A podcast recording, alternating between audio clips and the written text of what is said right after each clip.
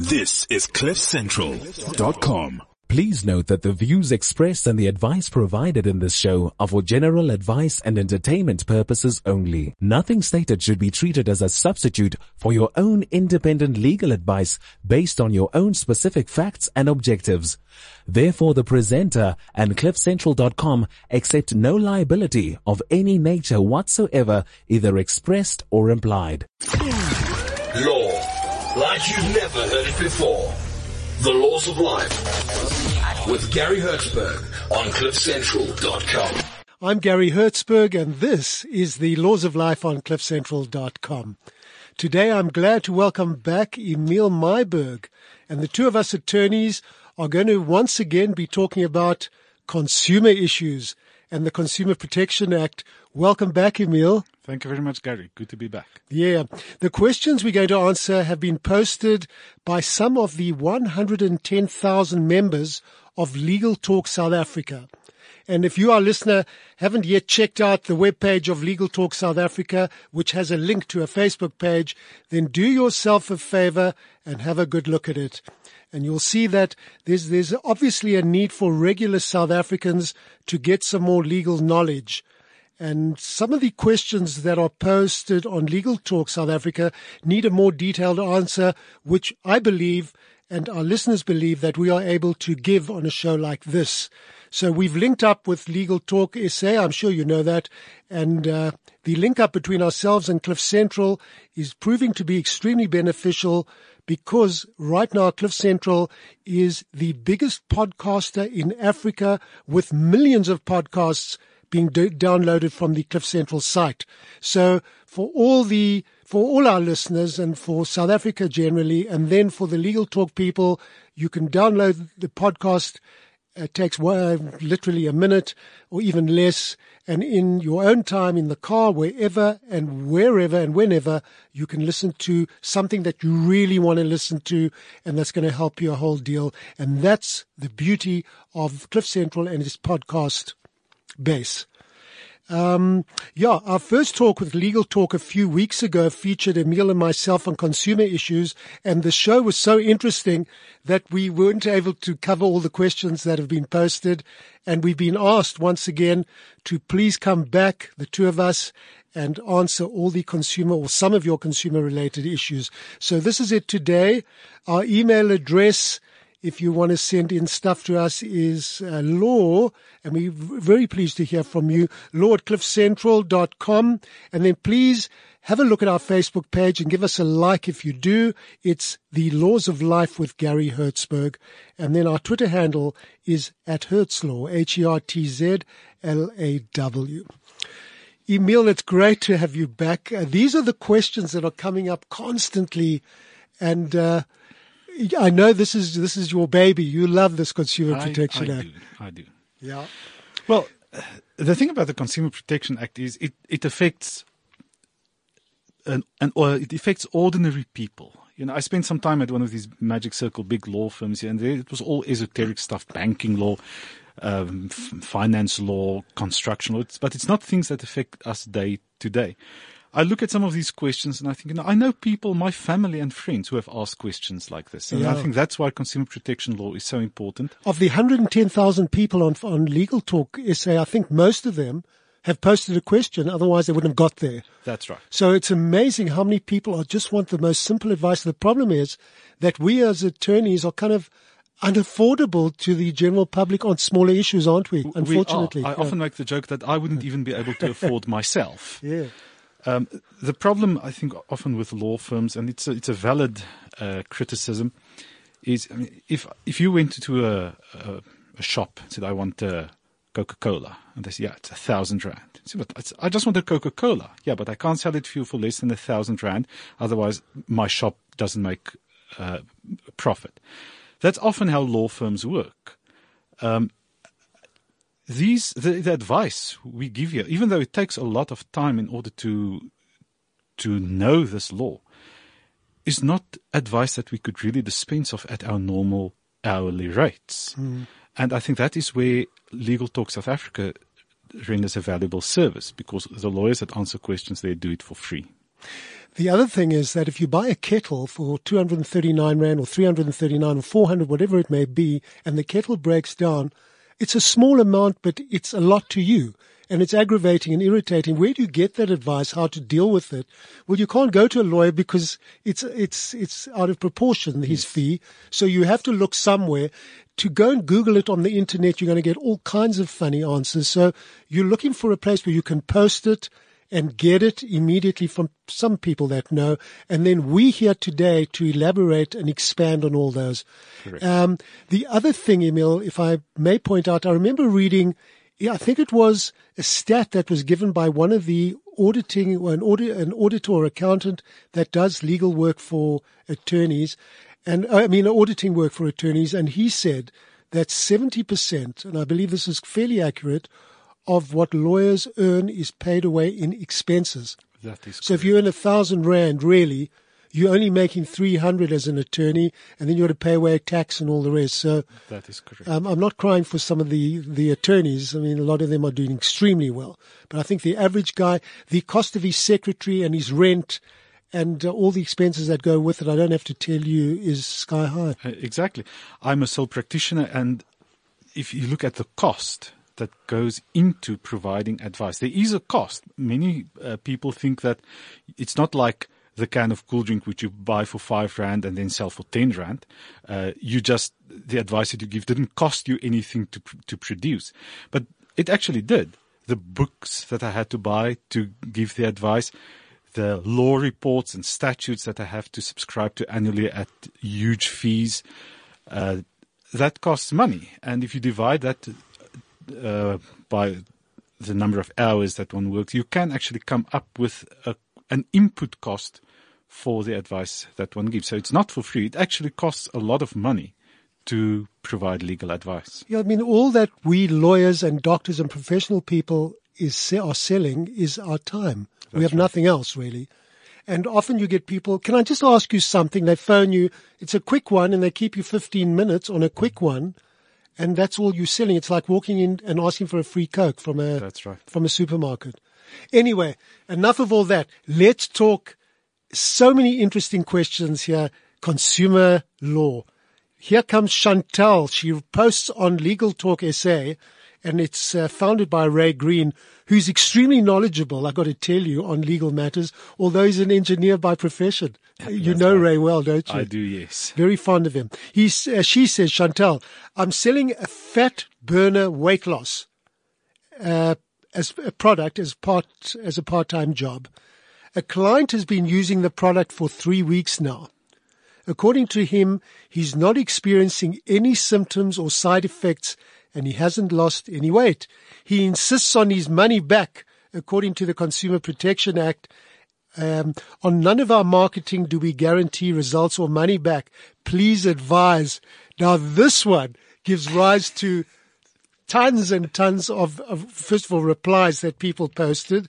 And secondly, a lot of people are selling weight loss stuff. And it's, it's a serious issue, isn't it? Well, What's your initial, what, how does it, at first blush, how do you see it? My first reply to Chantel would actually be about the fact that she does this as a part-time job. This isn't her main profession, and I think she may be running a big risk selling something that people ingest. It goes into their bodies as her part-time job. This creates the impression to me that she's not a specialist in the area of weight loss. She she may be, but um, I think we, once you're dealing with things that people put in their mouths, you should be a specialist in it, and you should. Uh, Well, in fairness, do I don't. I mean, I, I I'm very fond of your advice. I like what you always say, but in this particular case, when I walk into a store and there's weight loss stuff in the store, the person selling it to me has got no experience in in in what it is. When I ask him, "Hey, can I lose weight?" or her, they say, "Yeah, you know, you you're going to lose tons of weight." But Well, Anyway, that, yeah. That brings me to the next point. Yeah. Um, on none of our marketing do we guarantee results or money back. Those days of not guaranteeing results or not giving money back are practically over. Uh, if you look at what uh, two relevant sections of the CPA say, sections 29 and 41, the gist of these two articles is that you cannot sell or or create the impression that the products that you sell have certain characteristics or that they can achieve certain results. Uh, if you do that, and you these results are not achieved, you are most likely will be obliged to have to pay back that money. Let's let's read this section, if I may. Section 29 says, a producer, importer, distributor, retailer, or service provider must not market any goods or services then A, in a manner that is reasonably likely to imply a false or misleading representation concerning those goods or services. Well, we all know what kind of products these are. You know, they, they're normally big, round plastic bottles with uh, pictures of people with highly desirable bodies on them, mm. bodies that all of us want but none of us have. Um, that I, I certainly think could be argued to create the impression that if you take this product, you will very likely have a body like this. Yes. That's why people buy it. Yeah. yeah. Um, because in, I think my um, op- opinion, uninformed opinion of weight loss is actually you gain weight by taking in calories. Um, and the only way to lose it is to burn those calories. I'm not sure you know, what claims do these products have uh, that that they can rely on to say that you will lose weight. Let's take some of what the replies were, and then we can we can work on that. Jessica Smith is one of the people that replied on Legal Talk SA. She says Section 56 of the CPA states that a product has to be replaced within six months of purchase if the product is not reasonably purposeful, good quality, durable, or free of defects. And then she goes on to quote another section which may not apply. She says Section 20 in brackets 3 prohibits the return and ref- refund of medication unless the patient has suspected adverse reaction and so on. The first question to you is, is this a medication? I don't think in this law? is a medication. No. No. It's not used to treat a symptom. Okay, now let's just, let's look at what Chantel did. She sold a product and the person's only had it for three weeks, not six months yet. So. Look, a section 56 I don't think would apply here. Yeah. Um, maybe one can make out an argument like with anything in law. Uh, but section 56 applies more to to cars. That's where I've seen it most often applied. Uh, and we can talk about that a little yeah, give later. it, well, give us an example of where, let's take that one now while we're on it. Well, uh, you buy a car. Yeah. Um, within a month, uh, it breaks down. There's some serious troubles. Often the cars with defects have to go back to the, um, uh, to the dealer or the seller frequently. Under circumstances like that, you can actually tell the uh, supplier, listen, I'm giving this car back. You have to take it and you have to give me my money back or you have to give me another car. And that's at the direction of the consumer. The supplier doesn't have a choice. He has to respect the choice that the consumer exercises. So for that reason, I don't think that section 56 will be uh, applicable here. But there, there are two sections. There's 29 that we've just talked about. 41 is even broader mm. uh, in the prohibition of misleading claims. So I certainly think that uh, our that, that Chantel may have to refund uh, the money. At what point? He's only had it for three weeks. Can he come after three weeks and say, "I haven't lost any weight"? I mean, it makes no sense. Uh, it, I suppose it depends what's what the packaging is all about. They may say in your first three weeks you're going to lose five kilos. Well, three weeks is a short period of time, but it's also 21 days. You know, if you've been using this product after three weeks, I would certainly want to see at least a you know, a couple of grams, 500 grams or so weight loss. What kind of evidence? Let's assume this case goes to some court or other. It could go to small claims court, it could go to the high court, go anywhere. What evidence would the consumer have to bring to support his claim here? What would he need to show? At the very least, uh, you would have to show the claims that the supplier made take this and you will lose weight. Yeah. So I weighed 90 kilograms on the day that I bought it. Uh, and I still weigh 90 kilograms three weeks or a month or uh, how many months later. How would, I mean, the, the opposition, the lady who's selling the fat burner, her lawyer is going to say, what did you eat in those three weeks? He may have, he may have taken the weight loss product with, uh, with fast food every day. So how does one what is he going to? I suppose his evidence stands on its own. he says they- I ate uh, fish and salad for three weeks. Well, the the thing is that the impression that these weight loss products create is that you take that and you will lose weight. It doesn't. The impression it creates is not that you have to do anything else. It's this is the magic bullet. Uh-huh. You take this and you lose weight. Um, so you carry on eating as you were. If you're a fast food eater, you say, well, I carried on eating normally, which is a hamburger a day and chips and a pizza and Coke. And I, notwithstanding the weight loss product, I haven't lost weight. Precisely, because otherwise, I mean, this is often, this creates the impression that this is the alternative to going to the gym for two hours every day and working out and sweating. Yeah. The uh, section 41, uh, 1C has, has an interesting provision. In relation to the marketing of any goods or services, the supplier must not by words or conduct fail to correct an apparent misapprehension on the part of a consumer amounting to a false, misleading, or deceptive representation. That puts an obligation, in my view, on a supplier, including of these fat loss products, to advise a consumer that taking these products will not necessarily lead to weight loss. But the moment that they say that, the person may think twice about buying this But product. isn't that implied? Is there such a thing as implied here?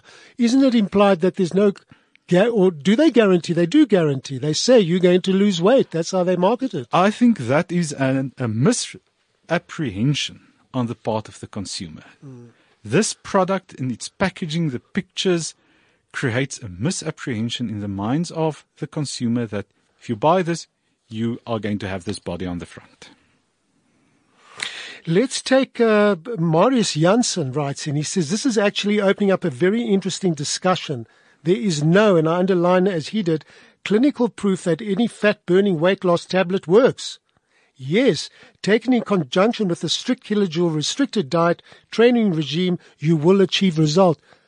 I mean, that, that's kind of the right answer, isn't it? I- It is. The, the question arises then is why would you want to buy this product at all? Yeah, absolutely. Because Uh, uh, just go on a diet and, and start running around the block.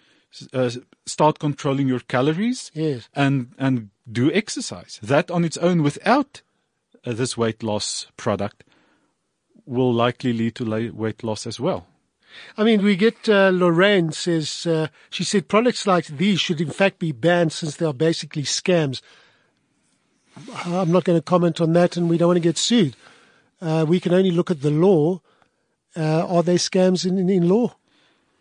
If they make any misleading claims uh, which are not backed up by science, Yes. whether it's a scam, I don't know, but certainly they they're treading a fine line between misrepresenting the uh, properties of their product and telling the truth. So let's get back to Chantal, and we're going to close this off. The, man wants his money back, according to the Consumer Protection Act. On none of our marketing do we guarantee results or money back. Please help me. I would give the money back uh, because we're talking about what maybe a couple of hundred rands. Yes, but then he's going to tell all his friends, "Hey, I got my money back," and uh, The alternative is very expensive litigation. Because he has the option to go to the small claims court. We spoke about it last time that we must become a bit more militant about enforcing our consumer protection rights. Uh, he al- also go to the Consumer Commission and they can stop this kind of marketing activity. It will be a big fight, but uh, it, it could be bruising. I think that these people that sell this product, uh, they take their they take their chances. Uh, the majority of people never return goods. Really, you know, you these. If you don't like the goods, you can return them. You know those adverts. Most Yes. people don't do it, and uh, I think this is kind of one of those. So they, they they even if they're falling foul of the CPA, and most of the time, I'm not suggesting they are. If they are, they'll pay back in one or two, and depends. You know, take the money for the rest. I think consumers need to be educated more to be more aggressive in enforcing their rights. Yeah, and I like what you say. What you say is if this hasn't worked for you, then use the CPA to get your money back. Yes. Return the goods and say, hey, it hasn't worked for me. I want my money back. Yes. Yeah. You mentioned earlier about a car. So let's take a question we got on, on, on the very point here. Um, I've just got to find it here where it is because it's a I think it's this question by Kyle from Cape Town. is it Carl from Cape Town? Let's see what. Yeah, here he goes. Says, we bought a car. I'm going to summarize it from a seller whose ad we saw. According to the ad and telephonic conversations we had with the seller, everything was good and the engine was 100%. So we ended up buying a car in good faith. After a few days, uh, the car sounded bad and da da da. And days later, we decided to return, rather take it to the to a mechanic to look at. And after a test drive, the mechanic's immediate response was that we bought a problem car. Basically, to fix the issues with the car, we need at least fifteen and a half thousand. Um, he goes on to say, Kyle, he bought the car on the slip. It was written as is as is. And then he says, I'd like to know if we have any leg to stand on because I'm convinced the seller sold me the car knowing it was wrong.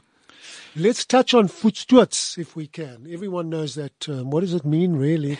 Well, basically this as is. You know, you you buy it with a risk of if there are any defects, it's not my my problem. Now, the, the CPA has brought about tremendous changes in our law. Um, and I'm not sure that many suppliers often know how radically this uh, law has changed the law and and the market in general. There is no such thing as selling as is. If your business is selling cars, you can no longer rely on voetstoots. A private seller may. If I sell my car to you, Yeah. Um, I may rely on voetstoots because it's not my usual business. Yes. The CPA defines a supplier as somebody whose usual business it is to do something. It's not my usual business to sell cars. Uh, but it is this guy's usual business. So sorry, if you, you had you saying that if, if I want to buy a car, I shouldn't buy it from a private person because then uh, voetstoots uh, Still applies. w- will apply. Yes. But if I want to buy a car, I should go to a garage because he can put voetstoots as many times as he wants. The CPO, the Consumer Protection Act overrules that. That's right. And it says that no garage can sell you something voetstoots. If it's, if it's, if it's defective, take it back. Exactly. And uh, she writes here, or he writes here, that um, I'm convinced the seller sold this car knowing what Yeah. was wrong. It doesn't make a difference. Yeah. He could have known, he could not have known. If he had known, obviously it will make his situation a bit worse. But the uh, we talked about Section 56 earlier. Uh, section fi- sections 55 and 56 place an obligation on suppliers to sell goods that are reasonably fit for the purpose for which they are sold Yeah. and that they will work for at least a reasonable period of time. So if you sell a car as is and it's defective, as is the case here, you are obliged at the choice of the consumer either to give the consumer a similar but working product or to refund the consumer's money. And that is the consumer's choice. So What you, happens if, uh, you, in practice, I go back to the garage? Got to be a garage or a, Yes. a dealing cars, and I say, I want my money back.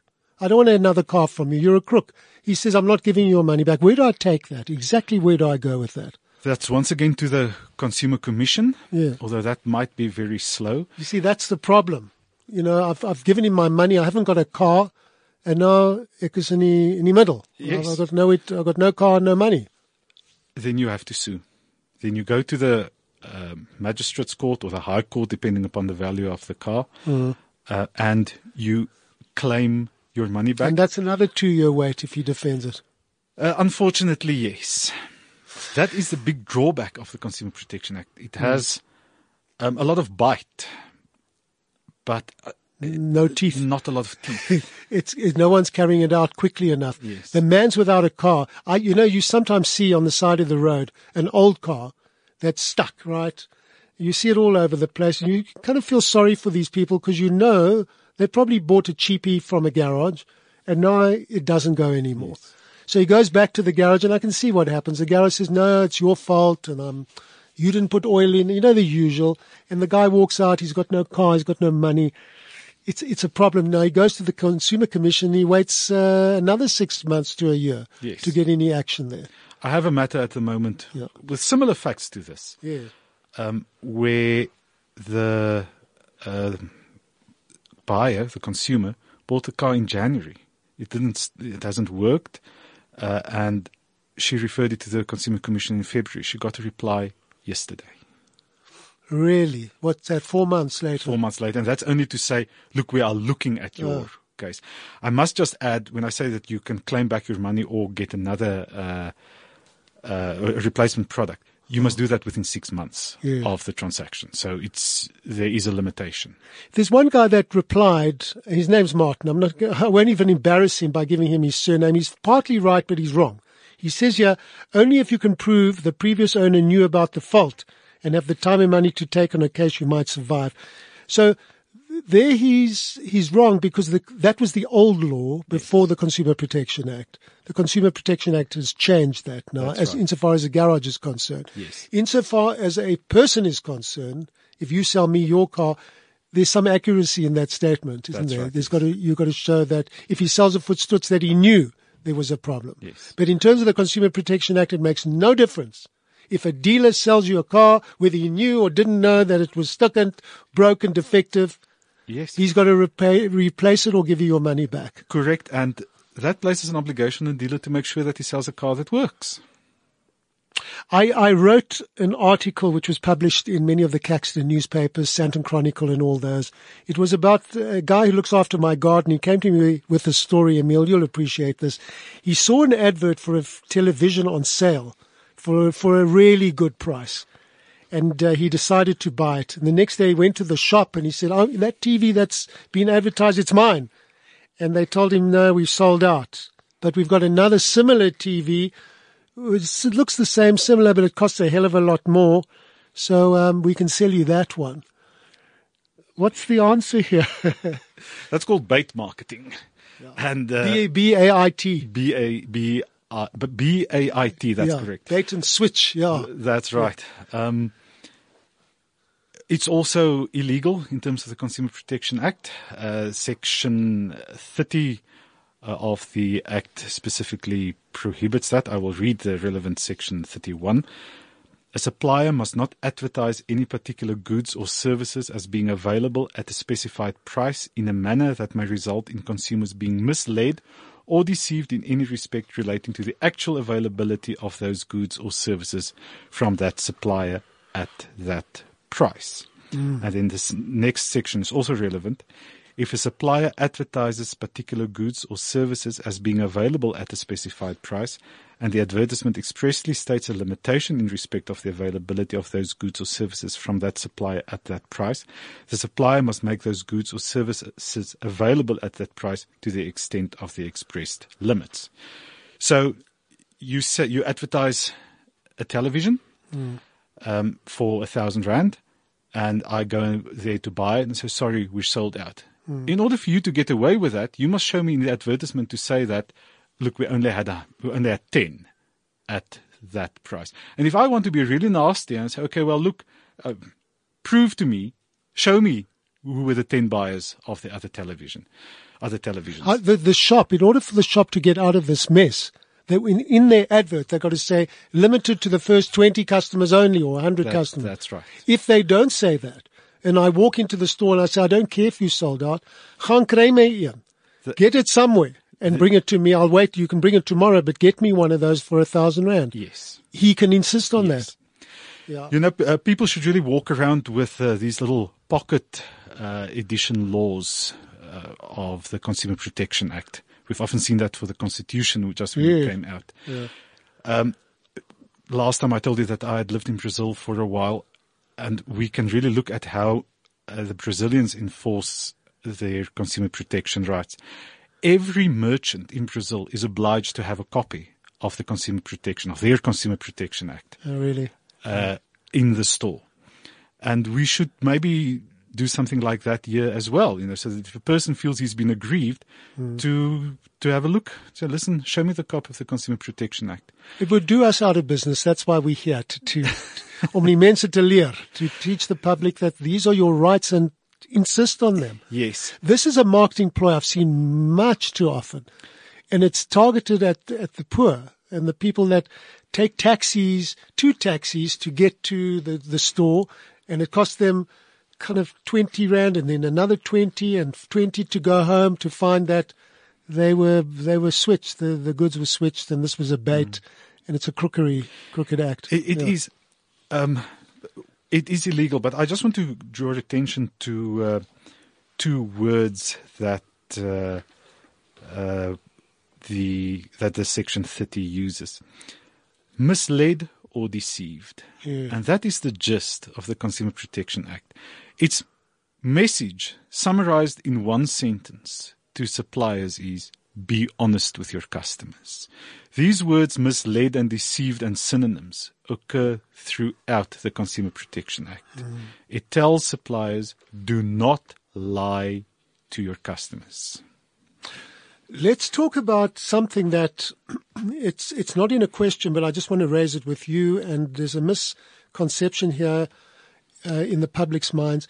If I buy, say, a kettle or a sto- uh, toaster, or whatever it may be, and the goods are defective in my view, I take it back to the store. Can the store insist on giving me a credit? I know it's been asked and answered a million times, but we want to get it here. Or do they have to give me my money back if I want my money back? If you're still within that uh, Six months. six month period, Yeah. the choice is yours.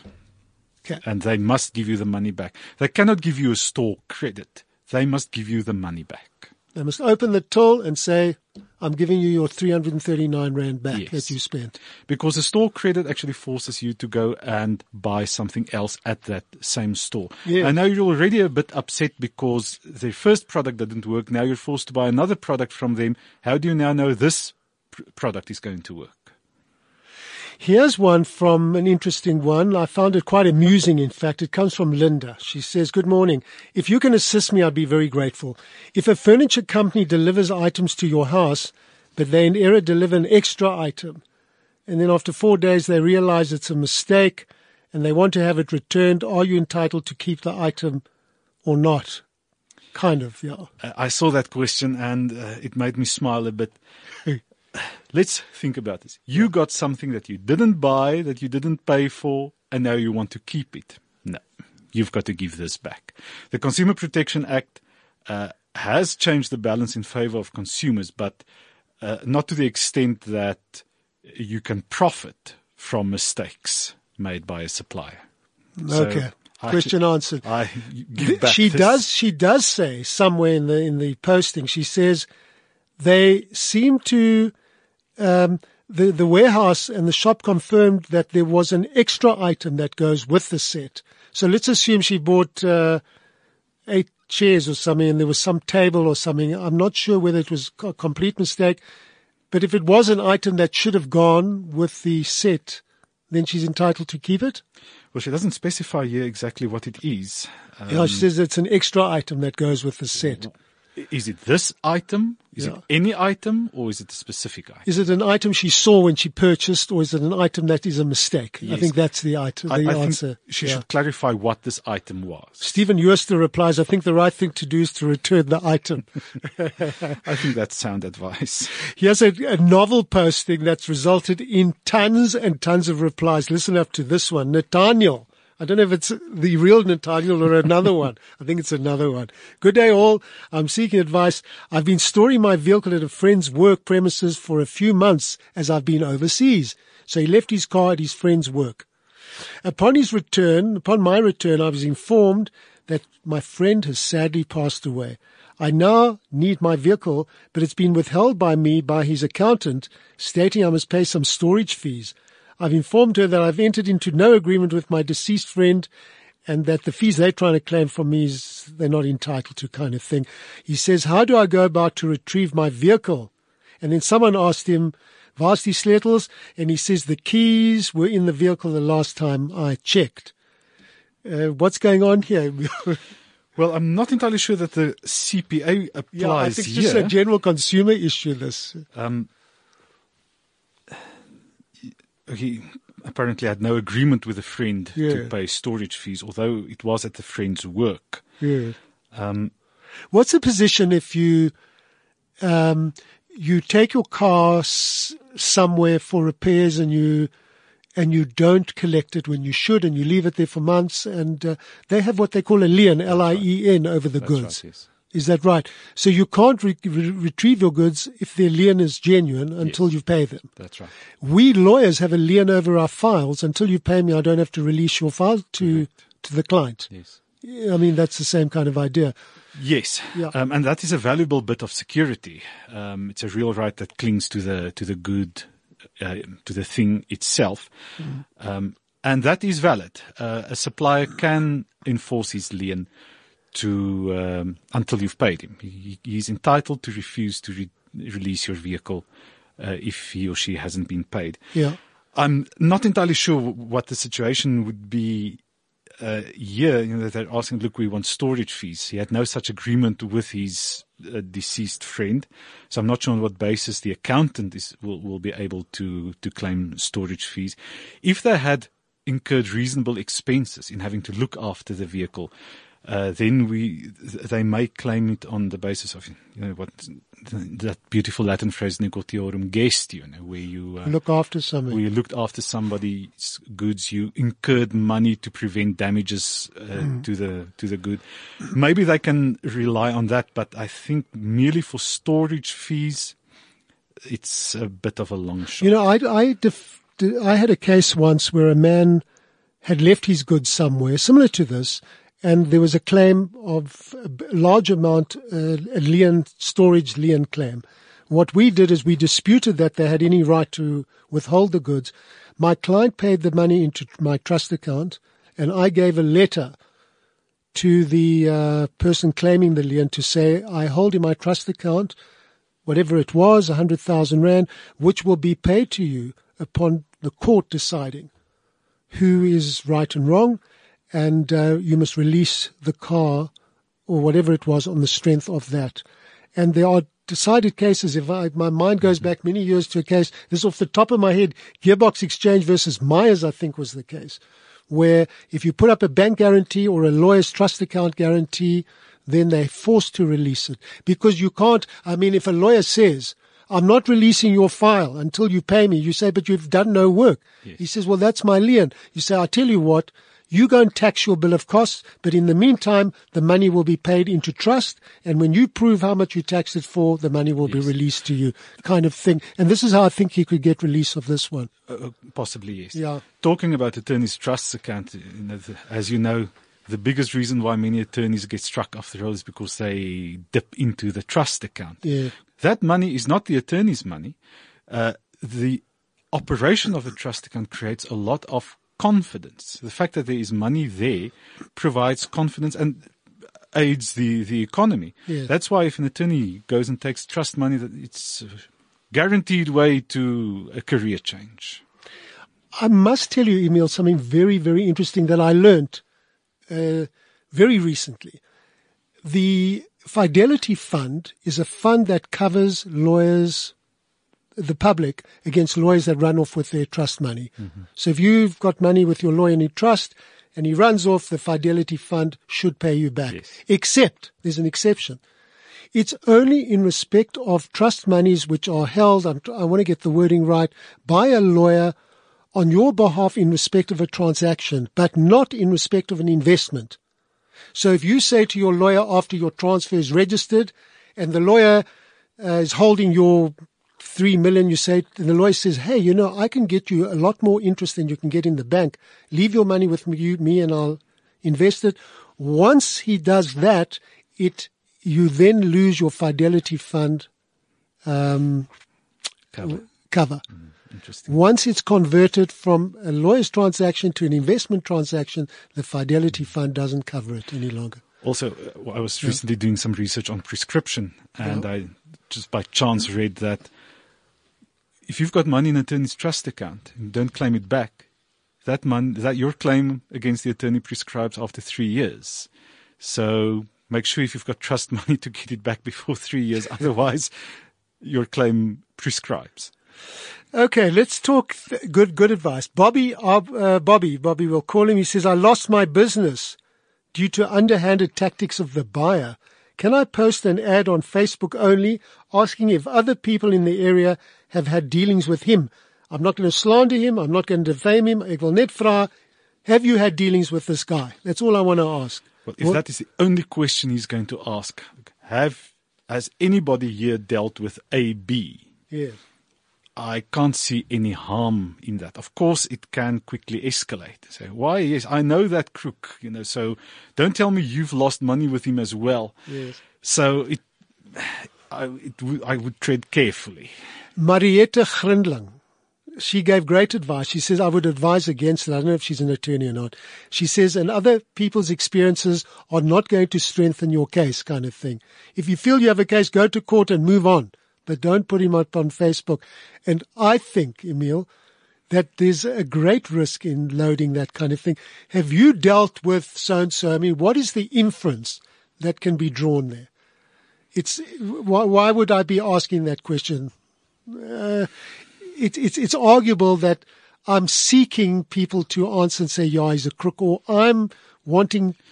Yeah, the, To suggest problem, something. The, the problem with Facebook and, and, and other social media is you really don't have any control over it. You know, you can there can be a million reasons why somebody would ask, "Have you dealt with so and so?" I'm I was recently looking for an advocate, um, and I asked uh, senior counsel that I brief regularly and said, "Listen, can you recommend so and so because I have a case that I would like to brief him or her?" Hmm. And he said, "Yes, they're great." Good, yeah, Now, so if that's the purpose of why you want, to, why you ask the question, fine. But the problem is when you're on Facebook, my senior counsel friend may think that advocate is great, but if you ask that question on Facebook, then you may get somebody else saying, "You don't deal with that advocate." They have cost me a million rands in wasted legal fees, and it may be true, it may be false. So that you know, asking questions about people on a public forum like Facebook is risky. yeah. I think there's a reasonable inference that maybe what you're suggesting something untoward by asking that. Although somebody may argue against me and say, "Don't talk nonsense, Garry." I mean, you can put on, "What do you think of this hotel?" It doesn't mean that you there's an inference that the hotel's dirty or anything. It's just you asking. You're just asking for recommendations. But it's unli- un- unlike, unusual or unlikely that you'll be asking, do you, have you dealt with this guy before that you're asking because he's a good guy? You, you wouldn't ask that question. There's ob- obviously something that's bothering you for you to ask that question. Mm. Otherwise you wouldn't ask it. kind of thing. I would actually agree with Marita. You know, like, go sue him. If you've lost money, the law will- clearly says people who lose money as a result of other people's negligence or bad faith can't claim it back. So Yeah. Facebook is not necessary. Uh, here's another one. Comes from Ambrose. He says, I need advice. I paid a guy to install an electrical loom in a car. Weet wat's a loom? Actually, I don't. You know, I didn't know either, and I went and looked it up. It's a cable harness, known as a wire harness or a cable assembly. I didn't know what it was. To, I paid a guy to install an electrical loom in my car. He came up with a lot of excuses. He had to fetch the car with the police, this, that, and the other. And the bottom line is that she says that whilst her truck was or car was there, she believes um, that she has witnesses. Now she says she has witnesses that saw that the guy at the garage was using the car for his private use. Wat kan ek doen, vra? Well, first of all, there's a three-month guarantee on repairs uh, imposed by the CPA, so you can that you, you can take it back to be properly repaired. So sorry, let's just use- go, yeah, the three months, uh, you can wait till the last day and you say, listen, this car's just, it's a problem. Yes, then you take it back and they must repair it again. Yeah, but I guess if you wait too long, uh, if there's a problem, you must, re- you know, just from a factual point of view, you should return it as soon as possible. Yes, because especially after three months, there may be a lot of things that happened in between. Yes. which He says you went on holiday on dirt roads and Yes. you buggered it up that way. Yeah. I don't really think that using the car for private use is uh, uh, would necessarily have caused the the damage. That that's actually irrelevant in, in enforcing that three month guarantee. Yeah. But using it for private use, that is certainly something that's Can't that be should, done. be, should Yeah. be subject to. What about sanction. shopping trolleys? You take a shopping trolley out of the supermarket, you wheel it down, you don't live far away from the supermarket, and you keep it for a few days, you're moving stuff around. Everyone's doing that. The, the, the supermarkets are losing tons of these trolleys. It ain't eventually people return these trolleys, maybe a week or six months later, or whatever. Some of them do. What's the position? Is is that theft? I, I, thi- I think it is theft. It almost reminds me of you know the the issue of uh, attorneys' trust money. You know, w- one excuse that many attorneys come up with. You know, why did you take the money out of the, your client's trust account? Well, I was going to give it back. yes. You know, going to give it back does not undo the crime.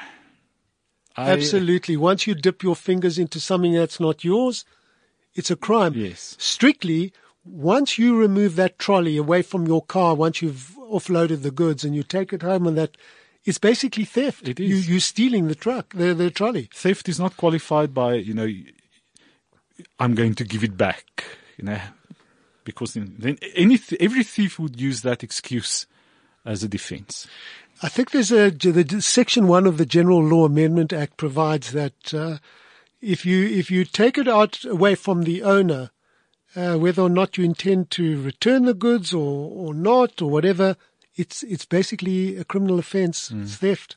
You can't do it. You can go to jail for that.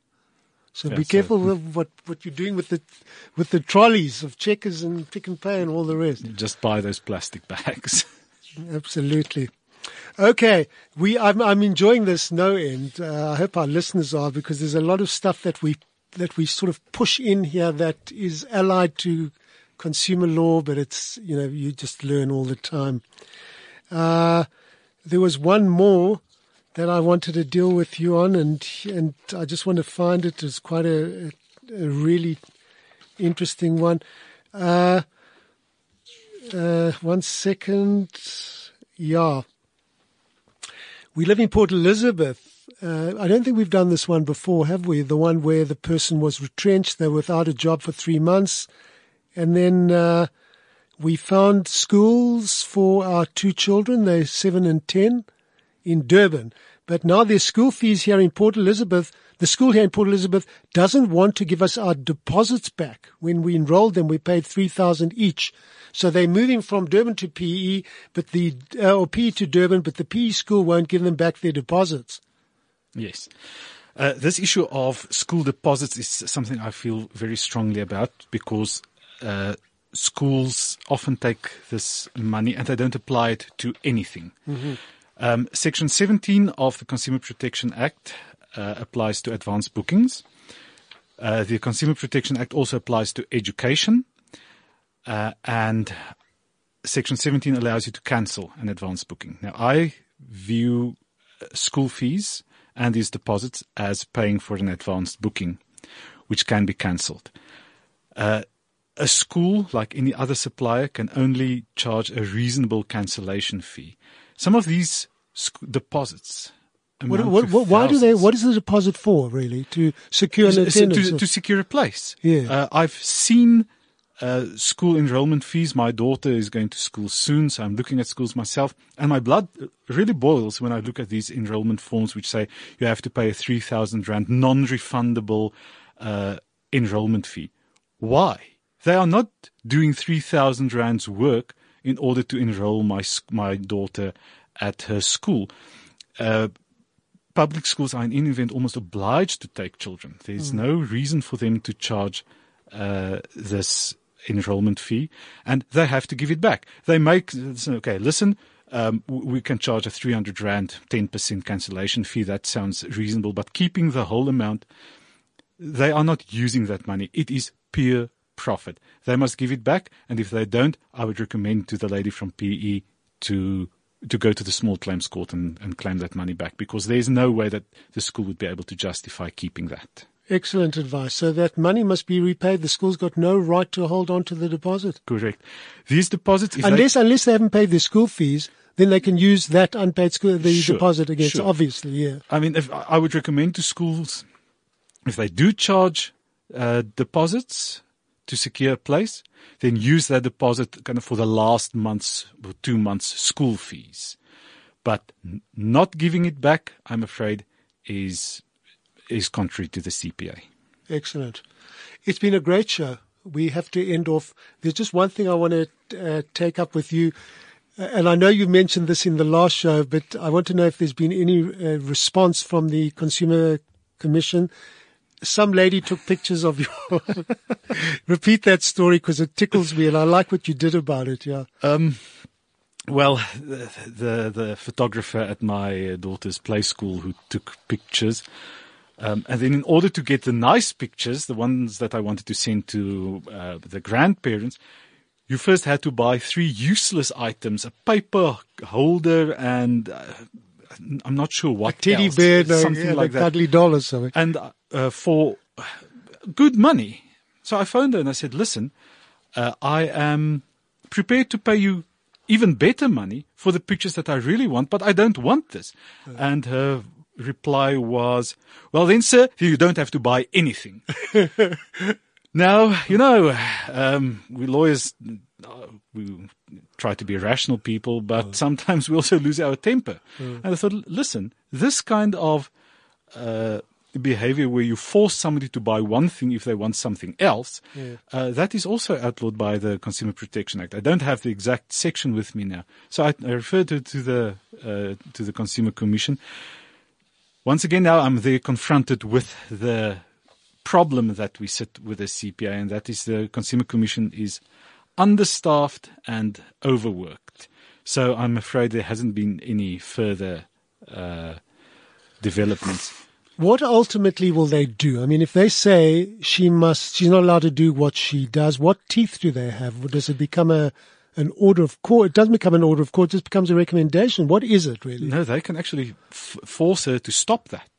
Uh, they can impose fines. Yes. So Does she get charged or how do, who, who, who imposes the fine? it's the Consumer Commission. They impose, do, do they bring her before the com- Consumer yes, Commission? they, they send uh, summonses, subpoenas. Oh, really? Uh, okay. You've got yeah. to go there and uh, defend yourself. So And, and, and then the, they make the award themselves. they do. But But they I- must, I mean, how do they cope? There's thousands of complaints coming in. How. I mean, how do they get everyone? I suppose they try and settle these matters as, as quickly as possible if they can. They hope so. Um, but they don't get through it. Yeah. And I'm afraid a lot of suppliers also know that and think, well, you know, Let's carry on. Yeah. I won't re- refund your car within the six month period because I know the Consumer Commission is not going to do anything. So, I mean, they don't blacklist uh, suppliers or anything like that. There's no, that kind of sanctions not available. It's a pity. It- But I suppose they can't indeed. because the supplier says I'm doing nothing wrong in my view. And I've got a lawyer's opinion, advocate's opinion that what I'm doing is fine. And then the commission's got to kind of sit back and then bring them to court in Yes. 10 years time or something. the uh, th- there's not really any point in me going to a small claims court against the photographer. But in all other matters where money is involved, Yeah. the schools that don't pay back the money, the landlord that doesn't refund the deposit, you have the option of going to the Consumer Commission. But I tell my clients, so listen, don't bother. Go to the small claims court. If it's above 15,000 rand, let's go to the magistrate's court. You will get a judgment, slow as it may be Yeah. much quicker than you would get a result from the consumer. You Commission. as a lawyer could easily sue yourself because what you want to happen is you want to make sure that the person you're suing not only pays the amount back, but also pays your, your legal fees. That's right. Yes. So um, if if you go to the small claims court, there are no legal fees, so the person only pays the capital. If you go to a lawyer and they lose, they pay back a certain amount of lawyers' fees. That's right. Not all of it. So, I mean, what, if you had to sue this woman, well, what could you what for specific performance? Deliver Specific deliver me the, the photographs, Yes. and I'll and I tended to pay you the money. So you, uh, I, I'm entering into this agreement with you. You are enforcing an illegal claim, Yes. an illegal uh, uh, pre- uh, demand, Mm. and um, you must. We can ignore that, and you are obliged to give me the picture that I really want. And I will pay you for that. Yes. and the court will make that uh, award. And if she's wrong in law in trying to enforce you, uh, trying to force you to buy the the cuddly teddy bears and that, that will be thrown out, and uh, she'll have to pay the legal fees. Yes. Excellent.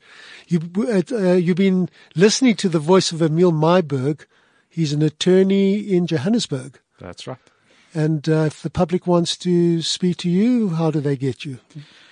Um, my uh, email address is em, my initials, at emilmyberg.com. we can Google Emile Myburgh, right? Yes. In Johannesburg. In Johannesburg. And it'll pop up. That's right. Everyone knows me by now. I think I'm Garry Hertzberg, and it's been an absolute pleasure talking consumer protection. We're going to do this regularly. As postings come up, we store them, and then we source some of the good ones and we talk about it. Yeah, there will never be a lack of work uh, as far as consumer protection law is concerned. You know, it doesn't matter how much you tell these retailers and suppliers and distributors, they still do the wrong thing. They just never learn. because it costs them money. Uh, to be cynical, being honest, isn't always profitable. Yeah. Cool, Emile Myburgh. Thank you very much to our great listeners, the Cliff Central, very loyal podcasters and listeners. And then now to our new audience, the Legal Talk SA people and Ray Green, the founder. Many thanks to all of you for listening. And until next time, we'll check you then. Bye. Bye bye. Law, like you've never heard it before. The Laws of Life. With Garry Hertzberg on CliffCentral.com. This is CliffCentral.com.